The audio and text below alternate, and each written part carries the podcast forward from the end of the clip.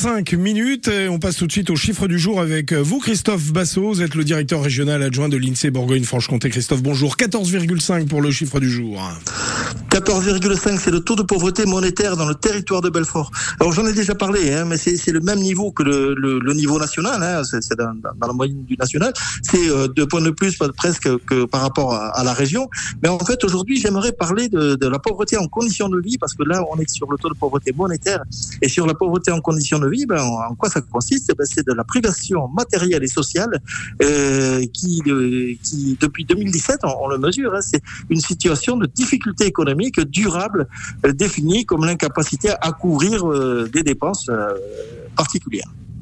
Quels sont les critères pour mesurer la pauvreté en conditions de vie? Eh bien, euh, il y, y, a 13 critères. Il faut, euh, pour, ne pas euh, être considéré comme pauvre en conditions de vie, il faut euh, ne, pas remplir. C'est l'un des 13 critères suivants. Donc, c'est avoir eu des arriérés de paiement de loyer ou des, des factures d'eau, de gaz, d'électricité dans les 12 derniers mois. C'est pouvoir chauffer son logement. C'est pouvoir faire face à des dépenses imprévues.